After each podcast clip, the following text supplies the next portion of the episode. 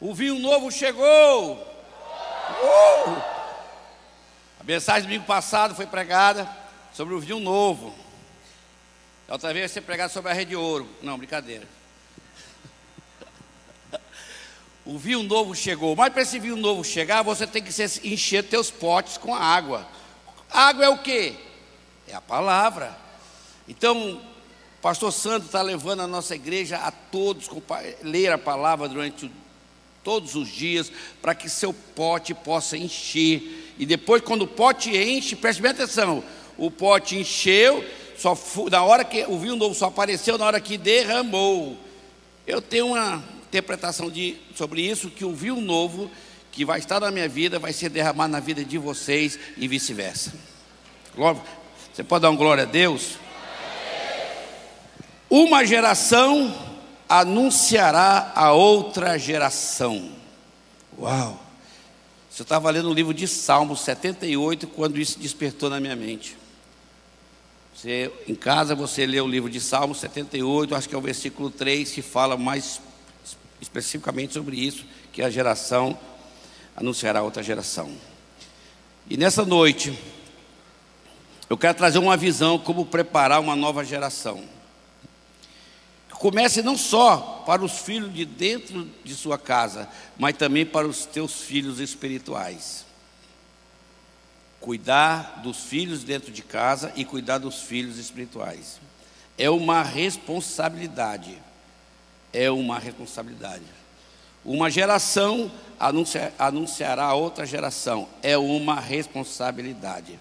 E hoje eu quero trazer à luz do entendimento algo que pode despertar na sua vida.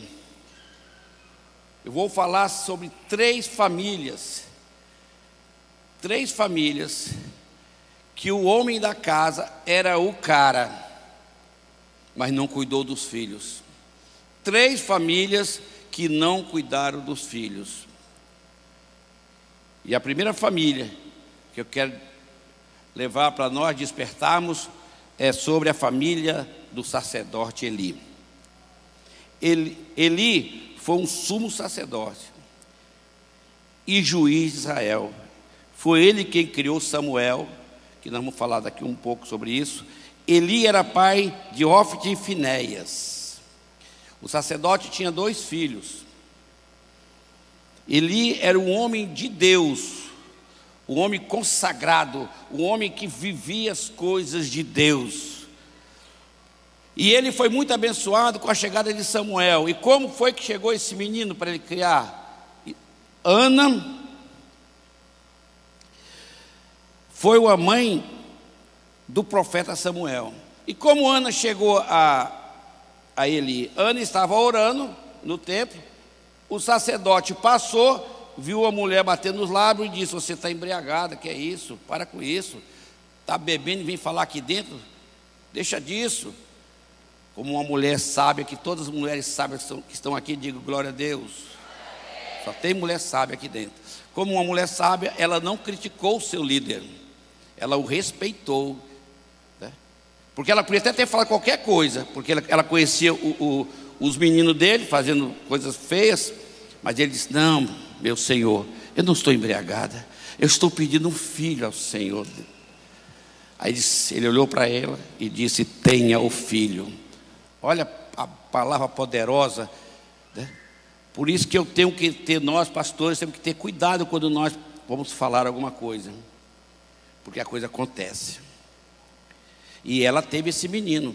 E esse menino nasceu, deu por nome Samuel, e depois, quando desmamou o menino, entregou ao sacerdote Eli, para que Eli cuidasse. Ela entregou a primícia do primeiro filho, era mulher estéril, não podia ter filho, estava comprovado. Aí ela entrega o menino para Samuel, primícia. Eu já vi isso acontecer isso com gente que, que não conseguia nem um emprego. No dia que se empregou, o primeiro salário entregou para a igreja e nunca mais ficou desempregado. E essa mulher, depois que ela entregou esse menino, durante cinco anos seguintes, ela teve cinco filhos. Olha que bênção. Samuel 2, 12 diz: Os filhos de Eli, de Eli eram ímpios e não se importava com o Senhor. O pecado desses meninos era terrível. Eram casados já. Além de, ele, de deles é, é, é, é, roubarem as coisas de Deus, porque eles metiam a mão naquilo que não devia meter a mão. Quando iam consagrar algum animal ao Senhor que começava a cozinhar aquela carne, ele botava os garfos dele e tirava o que queriam antes de, de cozinhar, para que eles, eles, eles queriam comer assado. E, eles, e se as pessoas que estavam ali perto dos tanques fossem se meter com eles, você não vai fazer isso, eles tiravam a força. Incrível isso. E o pai não fazia nada. O sacerdote ali, o único homem que colocou duas coroas, coroa de sacerdote e coroa de juiz, ele era o juiz. E o povo observando isso aí. Todo mundo observando. Ele falhou muito na educação dos filhos. Talvez por causa do encargo que ele tinha. Não. O encargo ministerial não vai atrapalhar a minha família nunca. A igreja me entregou uma responsabilidade de cuidar de uma igreja na Barra do Ceará e eu não abandonei minha família por causa disso, não. Pelo contrário, prestei atenção mais ainda nas minhas filhas. Não, o ministério não atrapalha, mas nele aqui, Parecia que ele não tá, parecia que ele não tinha filhos. Não soube dar aos meninos a devida formação e nem foi capaz de impor-los limite. Tem que se colocar limite nos filhos. Os filhos fazem o que querem lá fora com os pais. Menina de 16 anos bate a porta na cara da mãe e volta 4 horas da manhã. E a mãe não diz nada. E o pai caladinho também não diz nada, porque se falar, a menina pode sair de casa. Incrível. Eu digo uma coisa para você, povo de Deus. As minhas filhas podiam sair de casa, mas eu também não podia evitar que eu fosse buscá-las. Elas podiam sair, mas eu ia buscá-las. Por isso que eu não tinha medo delas saírem. Porque eu era um pai que eu ia buscar. E o meu ministério era pesado também, quando elas eram pequenininhas. Eu sempre fui homem que me envolvi muito com a igreja em tudo, e eu preciso disso. E um dia um homem de Deus visitou a casa de Eli. Uau! O homem de Deus chega lá, sacerdote, eu quero falar contigo. Você não tem criado esses meninos bem criados, não. Está uma bagunça aqui a, a coisa que você não tem consagrado as coisas corretamente a Deus. Corrige os teus filhos. Senão, o tu vai perder os dois meninos num dia só. Os teus filhos vão morrer num dia só. E a promessa que foi dada lá no Egito, que a tua família ia ser uma geração perpétua de sacerdote, eu encerro aqui. Da tua geração ninguém vai morrer mais de velho. E ele fez o quê? Com, o que ele escutou? Nada. Samuel acorda de noite com Deus falando, três vezes, na terceira vez ele diz assim: Diz o que foi que ele te disse. E o Samuel se queria dizer com medo, porque às vezes não quer dizer para o líder, está com medo. Se você não disser, eu vou te castigar. Olha, e não castigava os filhos, mas queria castigar o Samuelzinho. Aí Samuel falou a mesma coisa que o homem de Deus tinha falado. Deus disse que vai vir sobre você aquilo que o homem falou. E ele, boa essa palavra. Uau! Não fez nada. Os filisteus atacam, povo de Deus, os filhos de Eli vão para a guerra e ainda o pai permite que leve o que? A arca da aliança. Ele chega lá com a arca da aliança, o que acontece? Os meninos morrem na guerra e os filisteus ainda carregam a arca da aliança para a desgraça deles, que é outra mensagem levar a arca da aliança. E veio um coitado que escapou, não sei como, com os cabelos sujos de terra. A Bíblia diz que os cabelos estavam sujos de terra. Sujos de terra. Cheguei ali, os teus filhos morreram. E, e carregaram a arca da aliança. Ele toma um susto, já velho, cai para trás, bate com a cabeça no chão e quebra o pescoço. Morre. Quem assume? Diga comigo, Samuel.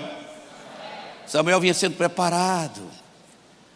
Eu acho linda a preparação quando eu vejo. Hoje pela manhã, nós lá em oração, em adoração a Deus, os pastores reunidos, eu vendo Paulinho, filho do pastor, do lado dele, louvando a Deus com violão, e o pastor disse assim: Vamos contemplar Deus. Eu estava contemplando o menino, glória a Deus para esse menino, está no meio da gente, tocando e adorando a Deus, está se levantando um grande líder aqui dentro de jovens.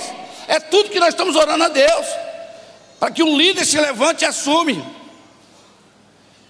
Eu contemplando, os teus filhos estão contemplando a Deus com você, os seus filhos estão orando com você na tua casa, os seus filhos estão aqui conosco. Pastor, o senhor não sabe o que é isso? Sei. Quatro filhas, ali uma atrás da outra, só nasceu um menino todo mês. Um ano, bota uma televisão, piorava, era um menino atrás do outro. Quatro meninas. Você estava na cadeira, menina minha não corria dentro da. Corria. Minha esposa querida, 37 anos de casada, ainda amo muito. Não corria. Por que corria? Eu fui criado que meu pai olhava para mim, eu, eu tenho tanto isso dentro de mim, quando o pastor Sandro olha para mim assim com a cara, eu. Aí eu olhava para a menina e ela segurava, não saía, levantava. Porque eu coloquei limites nessas crianças. E hoje elas estão aqui no meio de nós aqui. Depois vão, vão brigar comigo, que eu estou falando delas aí, mas de bem, viu? Eu já vi duas ali, ó. Então ele perdeu. Aí Samuel assume. Quando Samuel assumiu, preste atenção, Samuel viveu dentro da casa do Eli, sim ou não? Sim. Ele viu a criação dos meninos, sim ou não? Ele viu tudo errado. Ele podia dizer pelo menos assim: na minha casa, isso não vai acontecer. Porque às vezes discipulado sai para isso, você está discipulando alguém, aí o problema é tão sério, você diz, eu não quero isso para mim. O discipulado faz eu crescer, isso eu não quero. A gente tira esse parâmetro para nós também. Aí Samuel assume, se casa, tem filhos, e os filhos começam a fazer bagunça. E ele vai envelhecendo e os meninos lá bagunçando com tudo. Vamos lá, vamos ver Samuel 8. Sucedeu que é a segunda família. Qual foi a primeira família? Diga ali. A segunda família, Samuel. Estamos falando de uma geração que vai levar a continuação para outra geração. Sucedeu que, tendo Samuel envelhecido, constituiu seus filhos por juízes sobre Israel. Aqui também eu paro aqui. Os meninos estavam fazendo as coisas erradas e o pai encobriu. Não tem pastor que consagra o filho torto para ser pastor e bota na frente, acaba com a igreja? Acontece disso. Graças a Deus que a nossa igreja é top nisso aqui. E aí botou o menino como juiz. E o nome do seu filho primogênito era Joel, e o nome do seu segundo, Abia, e foram juízes em Beceba. Porém, seus filhos, não, diga não, andaram pelos caminhos dele, antes de inclinar a avareza, aceitando o que? Suborno, e perverter o direito do povo. Aceitava suborno. Parecendo esses partidos aí que aceitaram suborno aí, né? Coisa triste. Então, todos os anciões de Israel se congregaram e vieram Samuel a Ramá. Cinco, disseram: Eis que já está velho, e teus filhos não andam pelos teus caminhos. Constitui-nos, pois, agora o rei sobre nós, para que eles nos julguem, como tem todas as nações. Porém, esta palavra pareceu mal aos olhos de Samuel, quando disseram: Dá-nos um rei, para que nos julgue. E Samuel orou ao Senhor. E disse o Senhor a Samuel: Ouve a voz do povo em tudo que te diz, pois não tem te rejeitado, antes me tem rejeitado para eu não reinar sobre eles. Sabe o que o povo estava vendo? Na linguagem do pastor Antônio Carlos, disse: Samuel, tu tá velho, tu vai deixar essa, essa batata quente com a gente aí, os meninos aí tudo errado aí. Não queremos, não. É, vai ser ruim, então bota um rei que é menos ruim. As nações têm reis, é menos ruim que esses dois, essas duas batatas quentes aqui para nós. Eles vão reinar no teu lugar, eles vão ser juízes no teu lugar. Nós não queremos, não, Samuel. Tu não está deixando opção para nós, Samuel. Ele acabou com a geração dele. Não cuidou bem dos meninos. Cometeu o mesmo erro de Eli. Não deixou outra opção para o povo. Então o povo pediu um rei. O povo não estava errado, não. O povo enxergava o que ele via. O que ele via, enxergava. Está meio esquisito isso, né? Mas ele via que tinha algo errado. E não queria que aqueles meninos tomassem de conta, porque Samuel estava morrendo. Aí olha o que Samuel responde.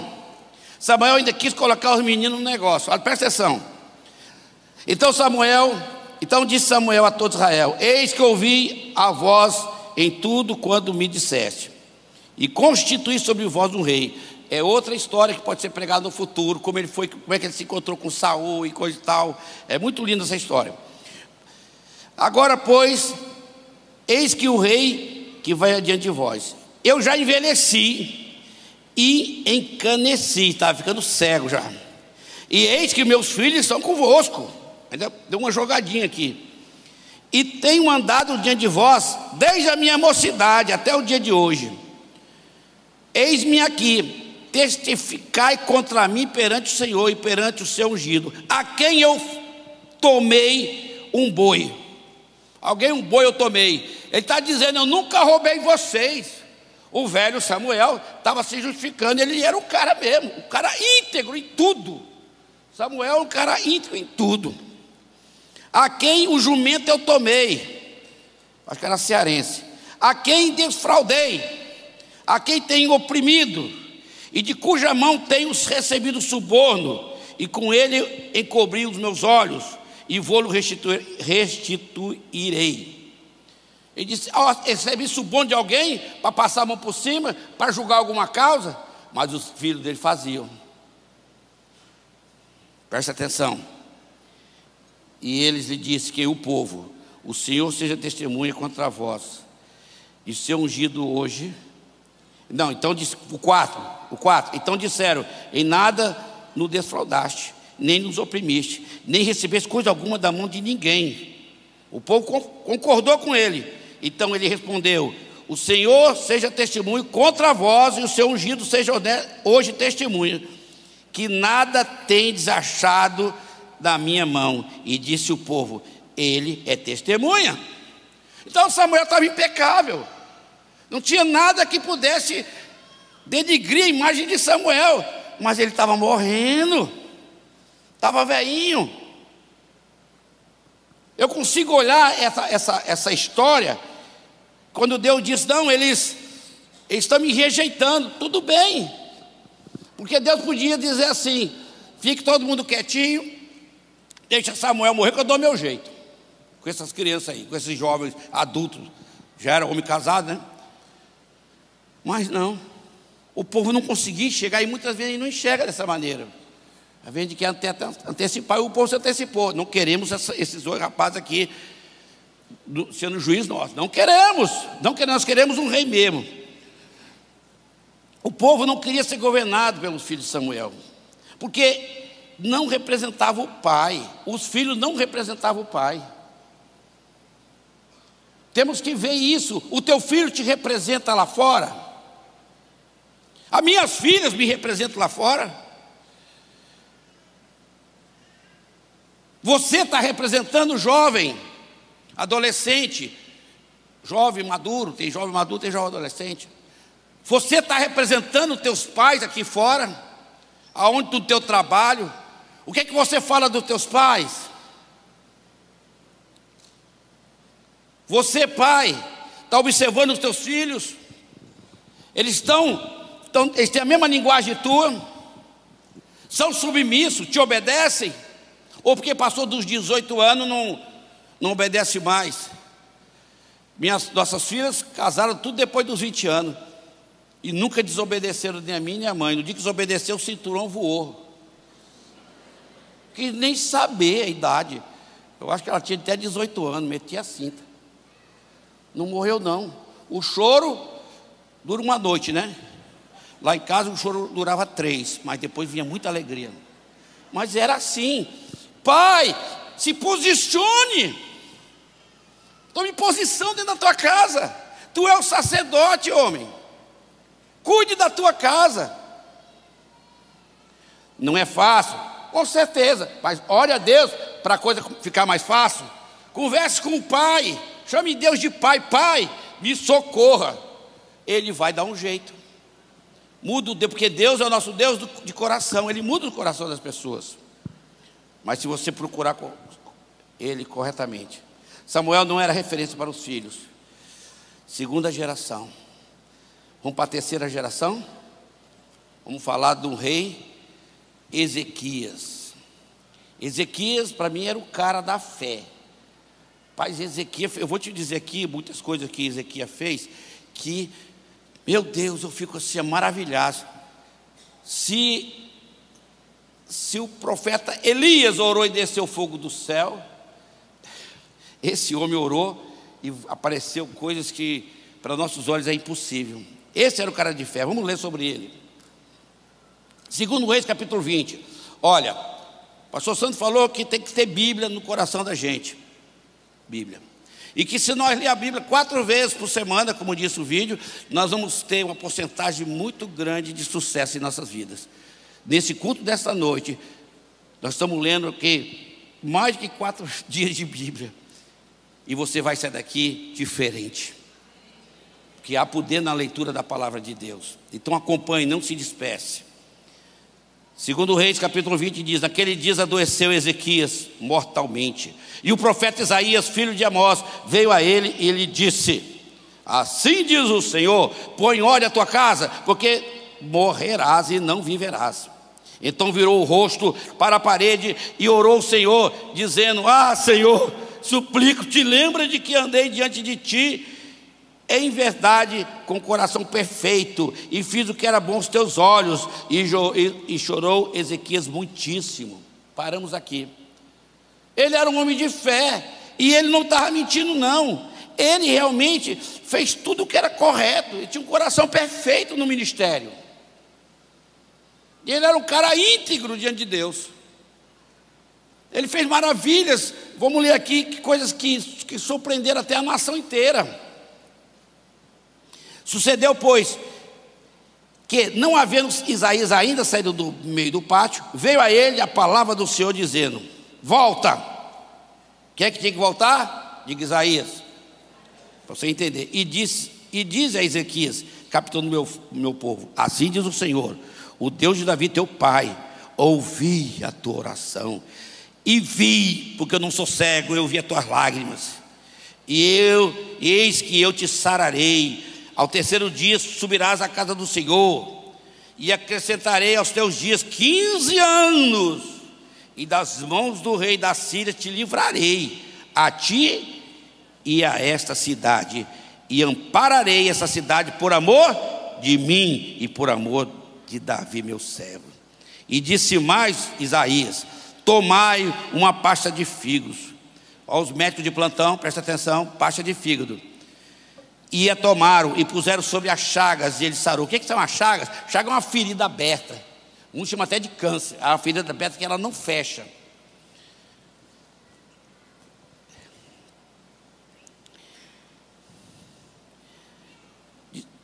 E Ezequias disse a Isaías: Qual é o sinal de que o Senhor me sarará? Ezequias estava fazendo uma pergunta a Isaías. Ezequias, qual é o sinal que Deus vai me sarar? Você está falando aí mas eu sou um homem que faço, preciso de sinais de Deus. Aí ele disse: Qual sinal será dado? Disse Isaías: Isso te será por sinal. Eu estou no versículo 9.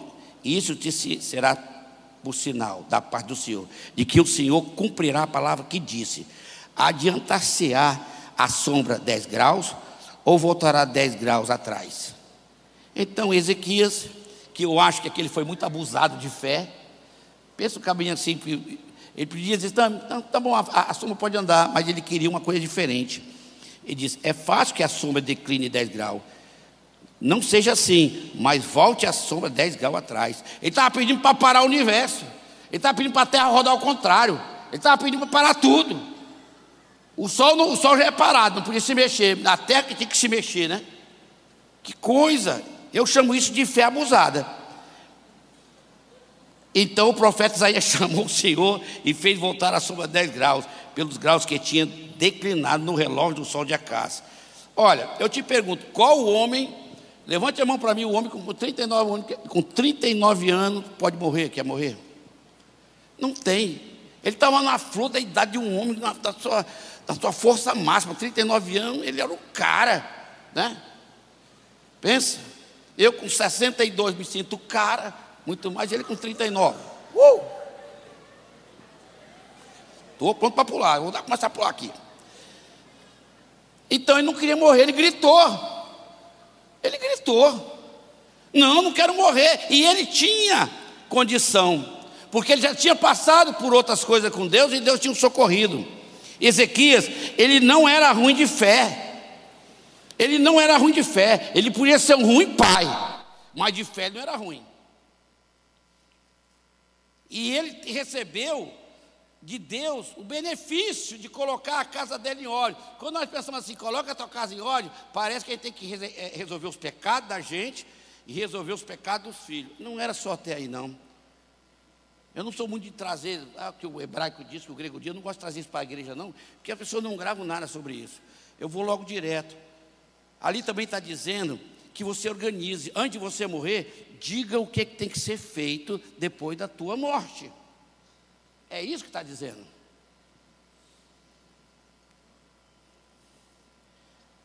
Antes da doença, antes dele morrer, tinha um rei que chamava Senaqueribe. Ele era o rei da Síria. Esse cara vinha, parecia um Hitler. Ele vinha ganhando todas as nações, derrubando o reinado de todo mundo. Entrou no Egito, levantaram os deuses do Egito, ele passou forfacão nas cabeças dos deuses do Egito e passou por cima de tudo. Ezequias pagava uma quantia anual para ele, para não ser invadida a terra.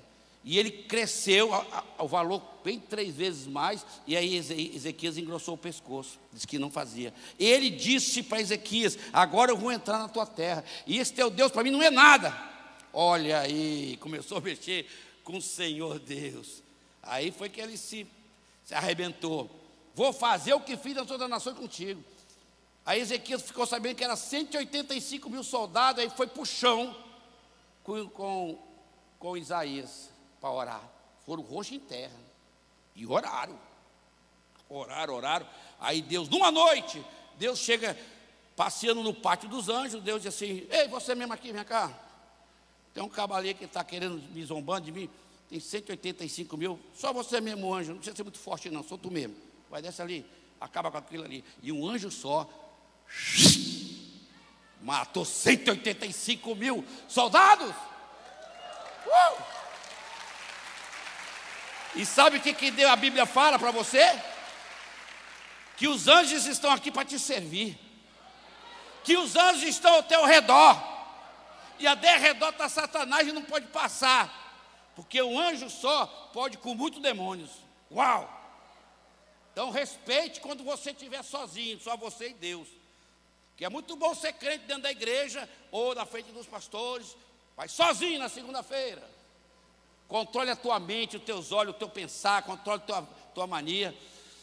Seja um homem verdadeiro diante de Deus quando você está sozinho com Ele.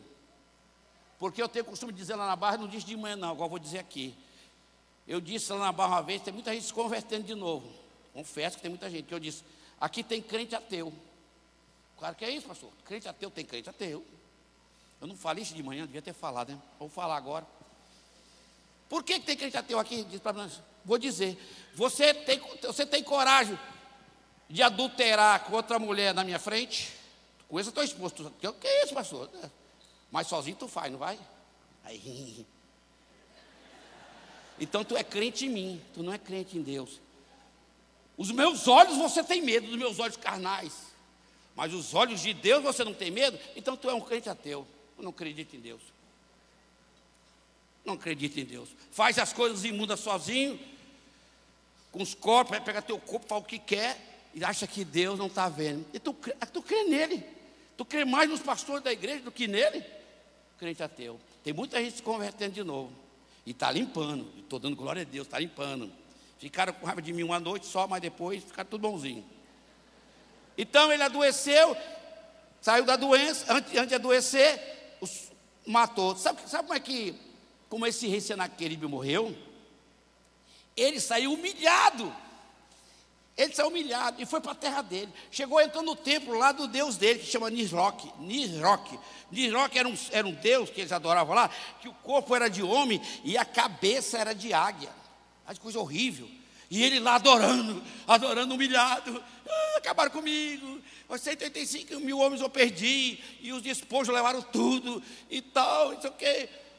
Aí veio os dois filhos dele. Olha a criação dos filhos desse rei. Que é outra geração. Veio os dois filhos e mataram o pai. Coisa horrível. Aqueles que não seguem ao Senhor e que não leva um, uma, uma geração futura melhor. Meu Deus, retrocedeu uma sombra. Esse cara, esse cara era ruim de fé? Diga para mim se Ezequias era. Orou, Deus mandou um anjo. Orou, pediu para parar, o universo parou. O problema dele não era o ministério também, também não era fé. Ele era um homem de avivamento. Ele era um homem de avivamento. Era um homem que fazia as coisas para Deus com excelência. Ele retirou todos os ídolos que tinha na terra e celebrou uma Páscoa. Você procure ler isso aí. Uma Páscoa inesquecível. Linda Páscoa que ele fez. Então o problema dele não era o ministério, mas não deu atenção à sua casa. Devemos ensinar aos nossos filhos naturais e os filhos espirituais o que é certo. E às vezes não fazemos por preguiça espiritual preguiça espiritual. Essa história dos 15 minutos aqui está entrando com uma luva para nós. Porque você vai começar agora a tirar seus 15 minutos, você não pode ter levantado uma mão aqui e chegar em casa a fazer diferente, porque você levantou a mão e Deus viu. Ou você é um crente ateu? Diga, eu não sou crente ateu. Amém. Ninguém é crente ateu aqui. Glória a Deus, aleluia. Então vamos ensinar nossos filhos. Efésios 4, 28 fala de, um, de uma orientação. Você já pensou, o teu menino rouba uma laranja e chega para roubar uma laranja, senta aqui, meu filho. Vamos ver o que a Bíblia diz sobre isso. Depois eu vou usar a vara, mas vamos ler a palavra de Deus. Aquele que furtava, não furte mais. Antes, trabalhe, fazendo com as mãos o que é bom, para que tenha o que repartir com o que tiver necessidade. Uau! Você trabalha honestamente, Deus te abençoe, e você tem condição de ainda ajudar as pessoas que são necessitadas. Uau! E isso com vinho novo, então? Você derramando vinho novo com a palavra? Meu Deus, esse ano é o ano 2020, é o ano da virada. Você pode dar glória a Deus? Você tem que estar com a sua vida espiritual em dia. Você não pode falhar.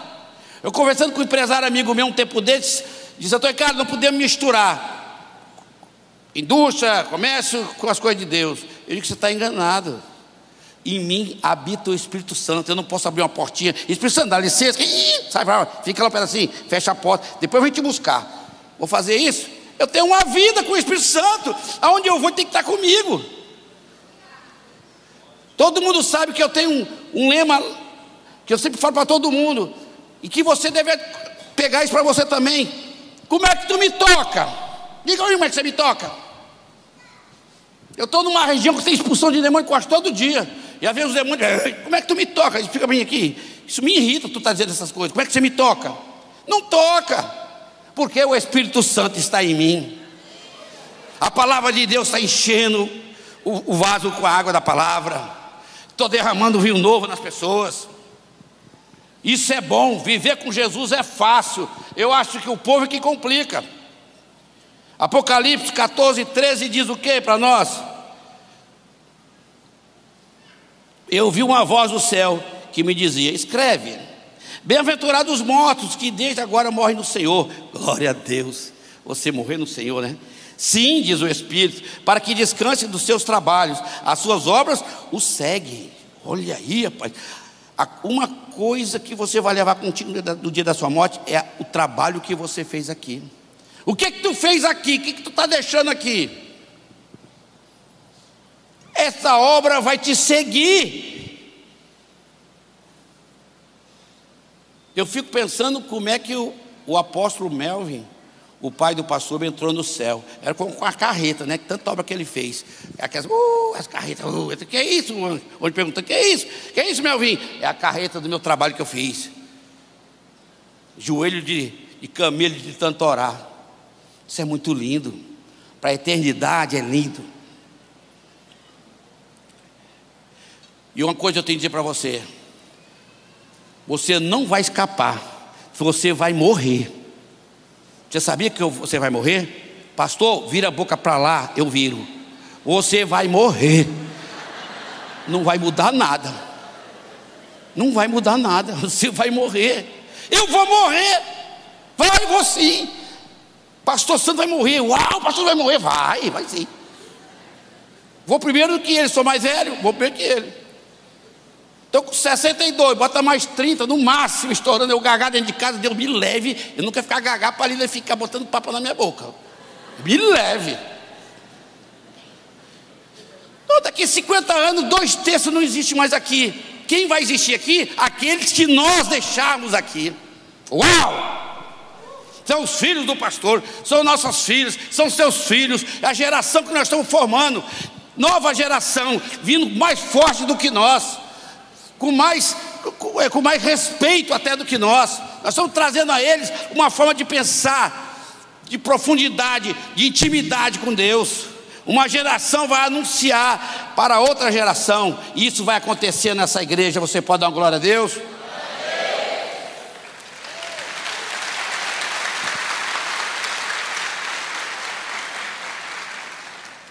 Segundo Crônica 32, olha só. Naqueles dias, Ezequias, adoecendo, estava à morte. E orou. Olha só, não estou lendo mais o livro de Samuel, não, estou lendo um livro de crônicas. Lindo, lindo, lindo, lindo isso. E orou ao Senhor, o qual lhe respondeu, e lhe deu um sinal. Mas Ezequias não correspondeu, diga, não correspondeu aos benefícios que ele fora feito, pois o seu coração se exaltou, pelo que veio grande ira sobre ele sobre Judá e Jerusalém. Ezequias recebeu um benefício, mas não colocou a sua casa em ordem. Antes de se exaltou, vou já ler aqui o que esse abençoado fez. O homem de Deus, no meu parecer, no meu parecer aqui, Antônio Castro está dizendo isso, tá? Se esse Ezequias tivesse morrido, tinha sido melhor para a geração futura. Porque os 15 anos, ele só fez coisa errada. Ele se exaltou. Se exaltou. Vamos ver o que, que ele fez. Ezequias, depois dessa palavra, que ele tinha 15 anos, com, com, é, com três anos depois, é que a esposa veio engravidar e ter um filho. Ele não tinha filhos ainda. Manassés foi gerado depois. Jeremias, que é o profeta do caos, vamos ver o que Jeremias falou sobre Ezequias. Entregá-lo-ei ao desterro e todos os reinos da terra, por causa do, de, de Manassés, filho de quem? De Ezequias, rei de Judá, e por tudo quando fez de Jerusalém. Já vi igrejas fecharem com os filhos dos pastores. O pastor, eu conheço um caso desse, o pastor não cuidou do filho. E para agradar o menino, porque era filho do pastor, o consagrou, o pastor ordenou o menino, pastor. O pastor morreu, o menino veio para frente. Acabou, rachou a igreja no meio. E Manassés, esse endemoniado que nasceu, fez o que era mal, ruim. Você vai já saber o que, que ele fez. E Deus é o único momento da Bíblia, eu até andei procurando, os amigos me ajudam sobre isso. É o único momento na Bíblia que, que Deus diz que um único homem trouxe uma desgraça e juízo, através de Manassés. Segundo o rei 20, vamos ver agora o que aconteceu. Olha que história linda. Acompanha comigo aí. Dá um tapa no rosto e se acorde.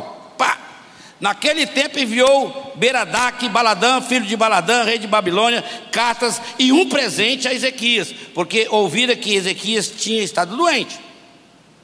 Ezequias, cuidado com as tuas visitas que tu recebe em casa, preste atenção. E Ezequias lhe deu ouvido e lhe mostrou toda a casa do seu tesouro, a prata, mostrou o ouro, a especiaria, os melhores ungüentos, a sua casa de armas, mostrar a casa de armas, já pensou? e tudo quanto se achou nos seus tesouros. Coisa nenhuma houve que Ezequias não lhe mostrasse, nem em sua casa e nem em todo o seu domínio. Elias estava soberbo, ou oh, Ezequias estava soberbo. Então o profeta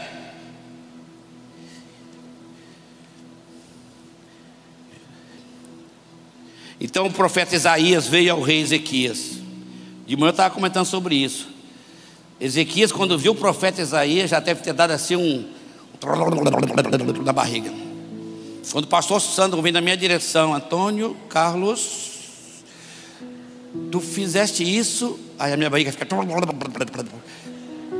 Sim, meu pastor. Imagina a posição agora desse cara aqui. Aí e ele disse, disse: O que viram?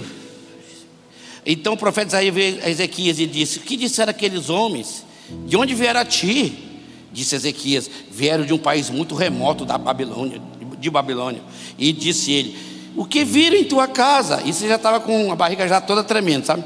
Então Ezequias: Tudo quanto em minha casa viram, coisa nenhuma há nos seus tesouros, dos meus tesouros, que eu não lhe mostrasse. Então disse Ezequias: Ouve a palavra do Senhor. Agora vem a pancada. Mas antes de eu falar a pancada do Senhor, olhe para mim aqui, olhe para cá. Tu acha que o pobre gosta de mostrar a casa? Não. O pobre quer mostrar a sala, escondendo o sofá e dali para a rua. É assim, é verdade. Mas o rico, tu chega na tua casa do rico, ele quer mostrar tudo. Você sabe quem quer mostrar tudo? Porque a segurança dele é aquilo ali.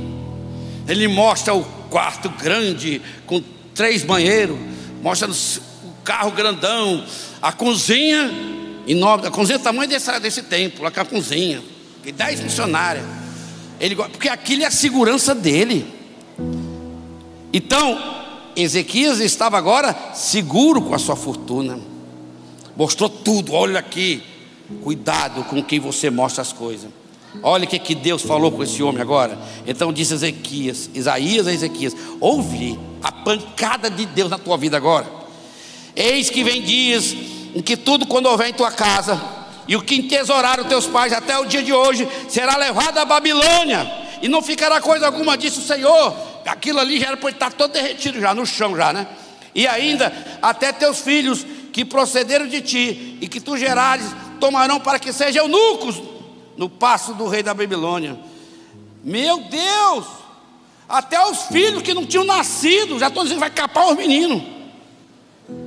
Vou, os meninos, ó, vão parar. A tua geração acabou. Zerrou ali contigo. E o MT15, o que foi que eu fiz? Deve ter sido assim, né? O negócio é que se fosse Davi, Davi rasgava o manto, ia, ia para o chão. Talvez Deus tivesse misericórdia. Mas olha o que esse abençoado diz. Isso aqui me chamou a atenção. Eu parei em cima disso. Eu fiquei parando, fiquei rodeando minha, minha, minha mesa lá. Meu Deus, eu não acredito que eu estou lendo isso. Então disse Ezequias a Isaías: Boa é a palavra do Senhor que dissesse. Boa é a palavra que tu disseste. Quem é que escuta uma palavra dessa na sua vida que vai destruir tudo? Teus filhos vão morrer, vão ser capados, e você vai dizer: Glória a Deus, obrigado, Senhor, aleluia. Vai dizer isso? Ninguém diz isso. Vai para o joelho e para o chão, mas olha o que o abençoado disse. Boa é a palavra que dissesse, disse mais, e não haverá, pois, em meus dias paz e verdade. O que, que essa pessoa está dizendo? Que nos meus 15 anos eu vou ter paz. O problema vai ser deles, que se lasque para lá, de novo, não era para ter dito a palavra. Que ele se arrebente para lá. Ele estava pensando só nele. Paizinho, será que tu só está pensando em você? Trabalhando, sem pensar nas tuas crianças? Sai do trabalho, vai para se reunir com os amigos. Os filhos doidos para ver o pai chegar, primeiro com um pedaço de pão, aí vai para se reunir com os amigos. Os meninos ficam lá, arrancando unha para comer. E não vai para casa. Os amigos. Ele não estava nem aí para a sua geração, repetindo, e não haverá, pois, em meus dias paz e verdade? Uma pergunta que ele fez: vai ter paz e verdade? E teve mesmo, e teve, não aconteceu nada com ele ali. A coisa pegou quando o menino assumiu com 12 anos. Ele não estava nem aí para a próxima geração. Não estava nem aí para a próxima geração. Muitos de nós, em nome do sucesso, atropelamos nossas famílias. Você vai cuidar do, teu trabalho, trazer riqueza, ter riqueza para dentro de casa e consegue trabalhar. Eu trabalho muito, eu trabalho de 12, 13 horas por dia. Chego em casa e encontro todo mundo dormindo. Quando eu saio, deixo todo mundo dormindo, trabalhando, trabalhando. Quando você enricar, que a casa estiver cheia de dinheiro, tudo farto, aí tu vai olhar para o teu filho, está vestido de saia. Tu vai olhar para a filha, está com a calça comprida de um homem. E você vai dizer: O que eu fiz? Eu te respondo: Tu não teve relacionamento com eles. Você não, você não viveu com eles. Você não alinhou quando ele saía dos trilhos e botar nos trilhos. Saiu para colar, você fazer de novo. Você tem que conviver com eles. Conviver dentro de casa. Conviver com o namorado das tuas filhas. Eu tenho o costume de dizer: O Júnior está aqui, está me olhando, viu? Presta atenção, Júnior. Eu namorava com eles. Ah, namorar minha filha, então você vai namorar comigo também, para namorar com o pai. Sentava do lado, conversando. Muitos rapazes chegavam lá em casa, conversinha, e eu conversando. Aí na entrelinhas eu descobria. Disse, vai embora que você não serve. Mandava embora. Mas você faz que não está vendo. Chega uma menina com o cara com a, com a, com a calça bem aqui assim rasgada. Quem é isso aqui? É o meu namorado. Aí você que não está vendo? Né? Você preste atenção, crie teus filhos, coloque limite para eles, não tenha medo disso. Não tenha medo de colocar limites. Ore a Deus. Eu posso te dar inteligência, te dou os livros, mas sabedoria só Ele, só Deus vai te dar. Peça sabedoria a Ele, que Ele dá para você. Isso é para todos. Tudo que é edificado à custa de sangue dos filhos é um retrato de maldição e não de bênção. Abandonar a família para trás de um sucesso. Abandonar a família por causa do ministério. Uma vez eu disse para o pastor Sandro, não sei se ele lembra. Eu digo: em primeiro lugar está minha filha. Eu entrego o ministério, mas esse sujeito não entra mais lá em casa. Queria namorar a filha minha, não entra.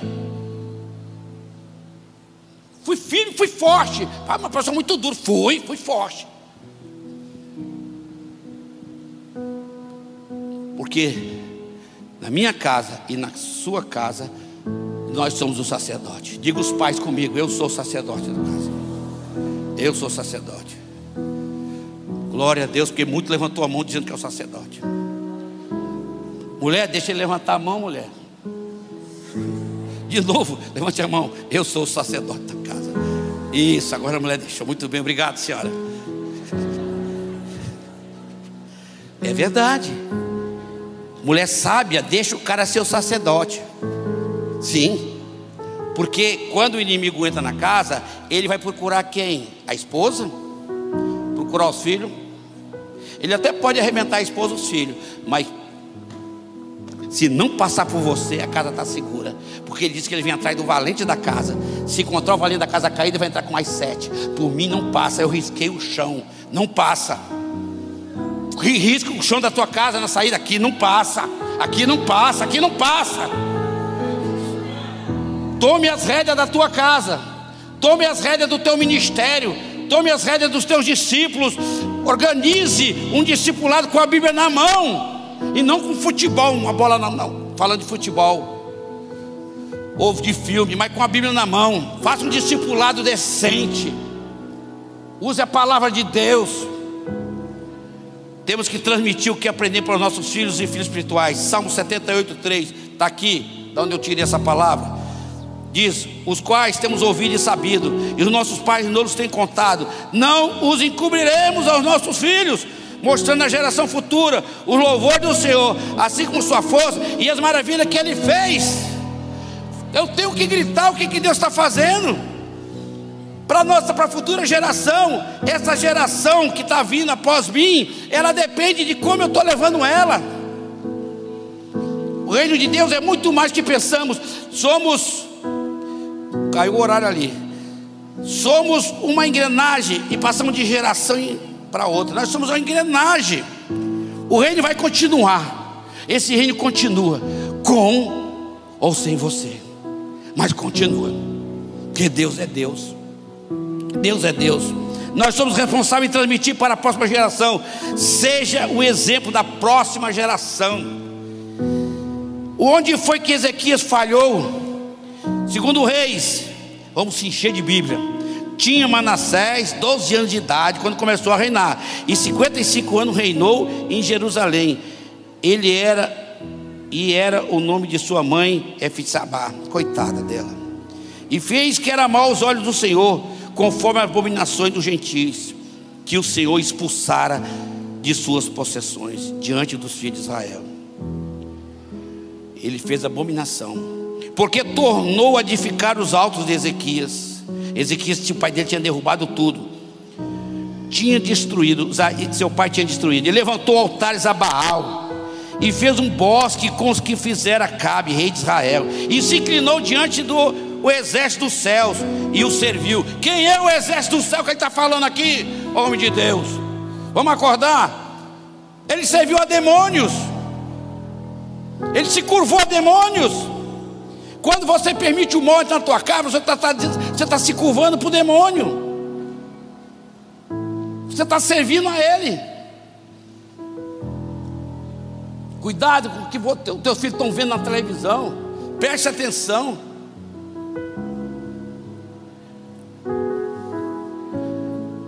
Edificou altares na casa do Senhor, do qual o Senhor tinha falado, em Jerusalém, porei o meu nome. E também edificou altares a todos os exércitos do céu, de novo, em ambos os atos da casa do Senhor.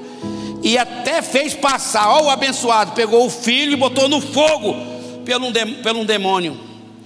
E fez passar o seu filho pelo fogo, adivinhava pelas nuvens, era goeiro, ordenou cuidado, viu, povo de Deus, aqueles que estão olhando horóscopos. Eu soube que tem pessoas que estão, não posso passar o dia se eu não ler meu horóscopo. Eu sou de sei lá. Diga o nome do horóscopo aí. Ah, você lê, né? Não, brincadeira, viu? Brincadeira. E aí, ordenou adivinho, feiticeiro, prosseguiu em fazer o que era mal aos olhos do Senhor, para provocar a ira. Provocou a ira de Deus. E a pergunta é: qual o legado que estamos deixando para nossos filhos e discípulos? Qual é o legado? Estamos falando de geração que Deus teve que intervir. Teve que intervir. Teve que intervir. Conheço uma igreja aqui em Fortaleza, tinha dois mil membros. Era, era uma bênção de Deus. O louvor era uma bênção de Deus. O culto era quatro horas e ninguém cansava. Não era, Lila? Mas não cuidou da casa dele. Hoje essa igreja está apagada em Fortaleza. Definhou. Devemos trazer a lembrança. Pedro, escrevendo a sua carta,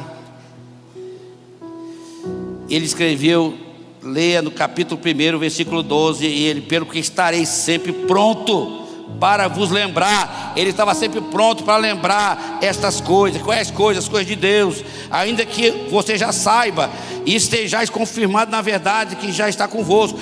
Você está sabendo já, mas eu vou repetir, eu vou repetir, eu vou repetir, eu vou repetir. O filho vai dizer: Eu já sei, pai, mas eu vou repetir. Para que entre na, na, na, na sua mente a verdade. Coloque versículos na sua parede da sua casa, na geladeira. Tira aqueles imã de papagaio e bota um, um versículo. Bujão de gás, bota um versículo.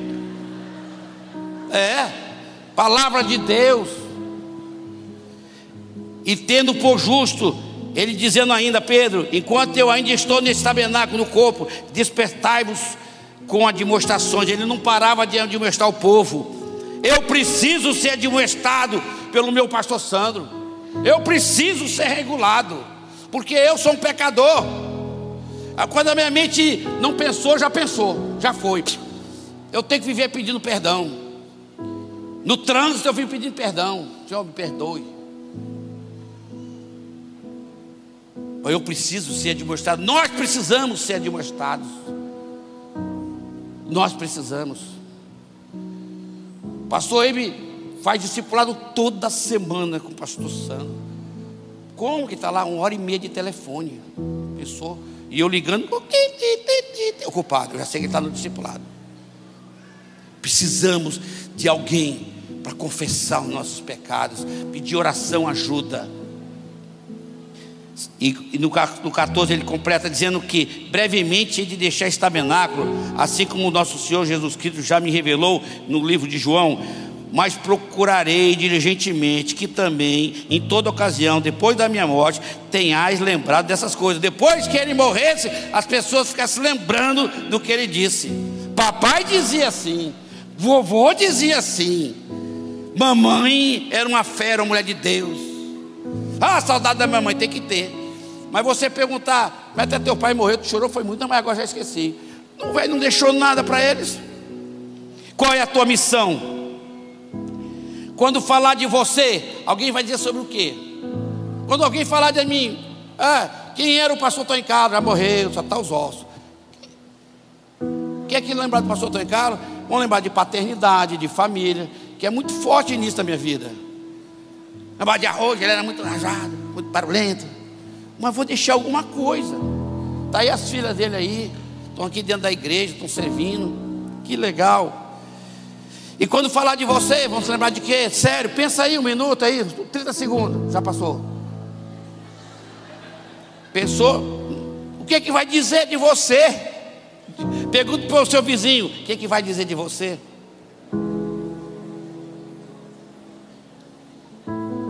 Pois é, teve gente que fez assim, ó. O que é que vai dizer de você e outro? Sei não. Mas eu vou perguntar para a igreja agora. Se eu falar de Noé, você lembra de quê? Opa, coisa boa. Temos aqui um pessoal aqui estudioso da arca, missão de construir a arca, né? Vou perguntar de novo outro aqui, mais, mais difícil. Moisés, fala de Moisés. Hã? Libertação do povo, muito bem. E se eu falar de Josué, que é o discípulo dele? Hum? É, teve uma missão de introduzir o povo na terra prometida. E se eu falar de Davi? Matador de quê? De minhoca? Gigante. Uau! Se eu falar de Salomão? Provérbios, missão de construir o templo. E se eu falar de Abraão? Hã? Abraão, pelo amor de Deus, Deus disse Abraão, a tua geração será como essas estrelas. Olha aí.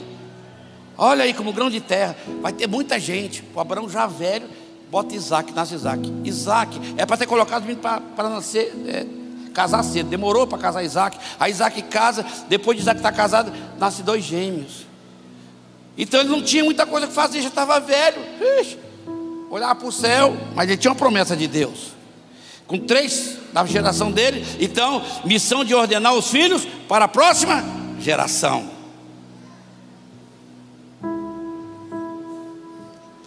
Da próxima geração.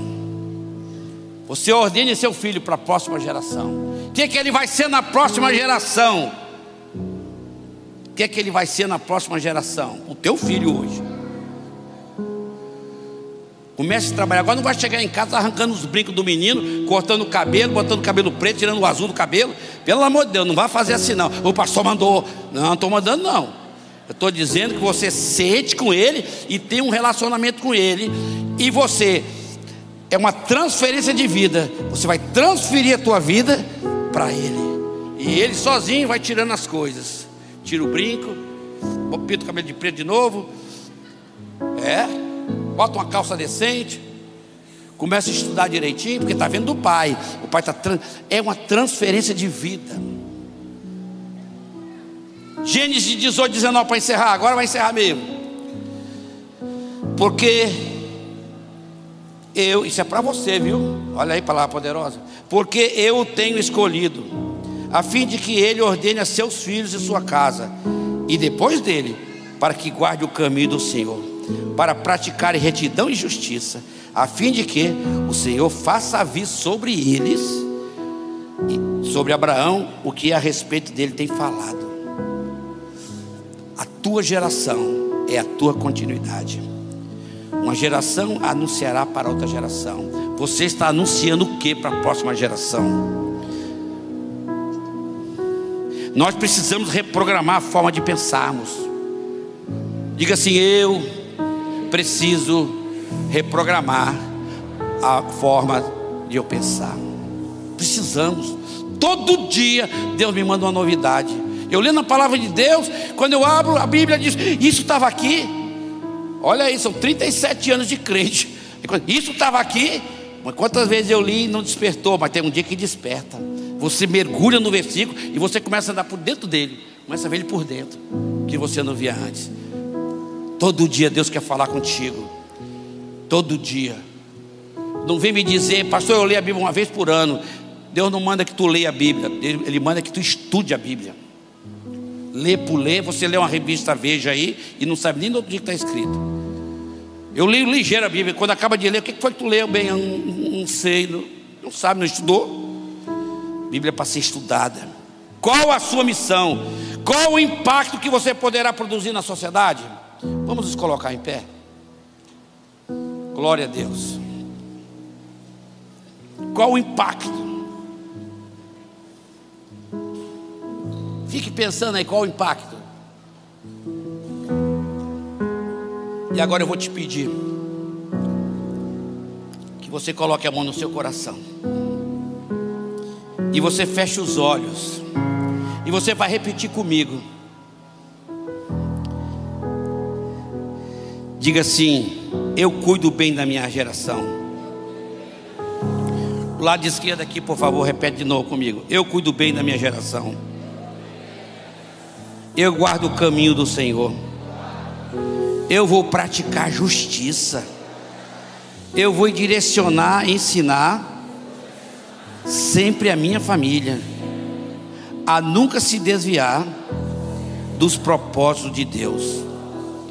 Eu me responsabilizo a transferir o mesmo nível de compromisso que eu tenho com o Senhor eu prometo a cooperar com Deus. E esse ano será o ano dobrado na minha, na minha vida. Vou receber do Senhor as promessas, porque eu vou endireitar a vereda da minha, da minha casa. E vou agora dar um glória a Deus muito alto. Glória a Deus! Glória a Jesus!